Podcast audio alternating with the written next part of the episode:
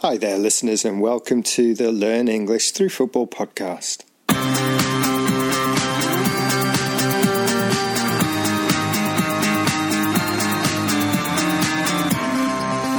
As always, we hope that you are all well and safe wherever you are listening to us in these difficult times. My name's Damon, and I'm based in Tokyo. And at LanguageCaster, we've been posting about football language revisiting great World Cup games, testing your knowledge of the World Cups, and generally still talking about the beautiful game of football. Now, this podcast is a little different to our usual format because the times are a little unusual with the COVID 19 crisis around the world. We'll be looking at a Liverpool match from the suspended season and talking about some of the football language connected to it. It gives me a chance as a Liverpool fan to remember how well my team was doing too.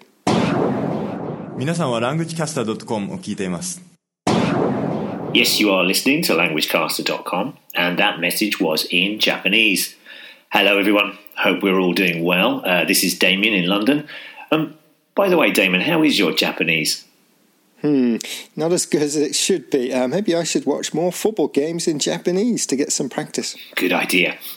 Okay, now you said uh, we were going to look at a key match from Liverpool's season. That's the 2019 20 season, of course.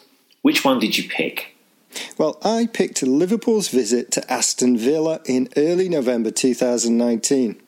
Oh, I remember that one. Um, so you said Liverpool's visit. So they were playing away. Yeah, that's right. They were away to Aston Villa, and Villa were playing at home, or we could say playing on home turf. Right. Now, why did you pick this game? Well, I picked this game because it was a hard fought win, which I think kept Liverpool's momentum in the league and also showed they had the ability to grind out a result. So, you've mentioned two phrases there a hard fought win and grind out a win. Both of these mean that Liverpool had to work really hard to get the three points. The win was not an easy win at all. Exactly. Now, in the game, Liverpool went behind early to Trezeguet's side foot, and the Aston Villa fans really got behind their team. Villa players looked sharper and Liverpool struggled to create chances. In fact, Salah, their top goal scorer, was taken off in the second half. Anyway, Villa were stubborn in defence. Liverpool also didn't have the rub of the green as three VAR decisions went Aston Villa's way. Their goal was rightly given. Liverpool had one chalked off or disallowed, and Mane was booked for a dive instead of getting a penalty. You mentioned that Villa were stubborn. You mean hard to break down. It was difficult for the attack to get past the defence, right? Yes, and uh, I was thinking Liverpool were heading for a first defeat of the season, but they drew level with an Andy Robertson header in the 87th minute. Drew level means equalised. Then, unbelievably, they snatched three points with a last gasp winner.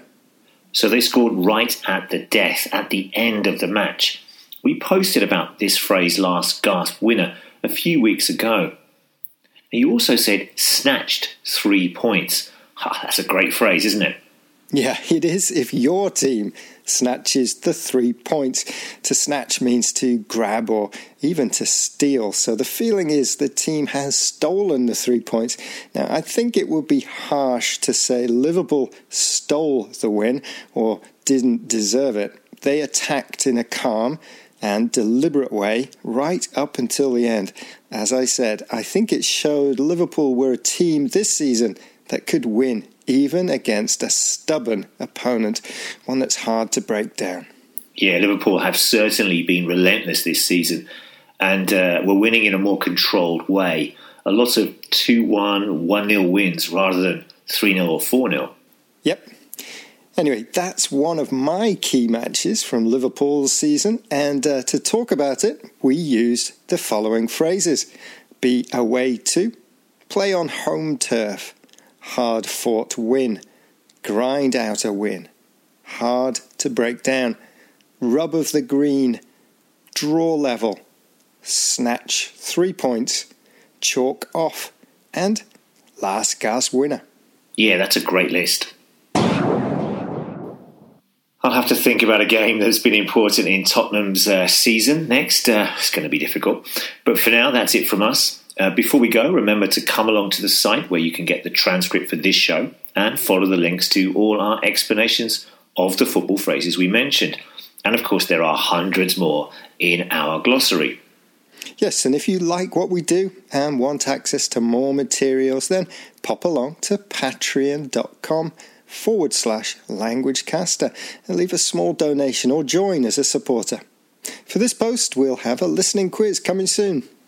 Now, before we go, don't forget that you can contact us here at LanguageCaster via our various social media platforms. That's Facebook's Learning English Through Football. We'd like to say hello to all those who've been doing the quizzes on there. Uh, Twitter, Pinterest, and Instagram, where you can find information about lots of latest posts, including explanations of the phrases pick the ball out of the net, and the verb to oust, which we featured uh, this week on our site. We've also added more quizzes in our World Cup reviews. Come along to our forums, ask a question, or simply drop a line and say hello at admin at languagecaster.com.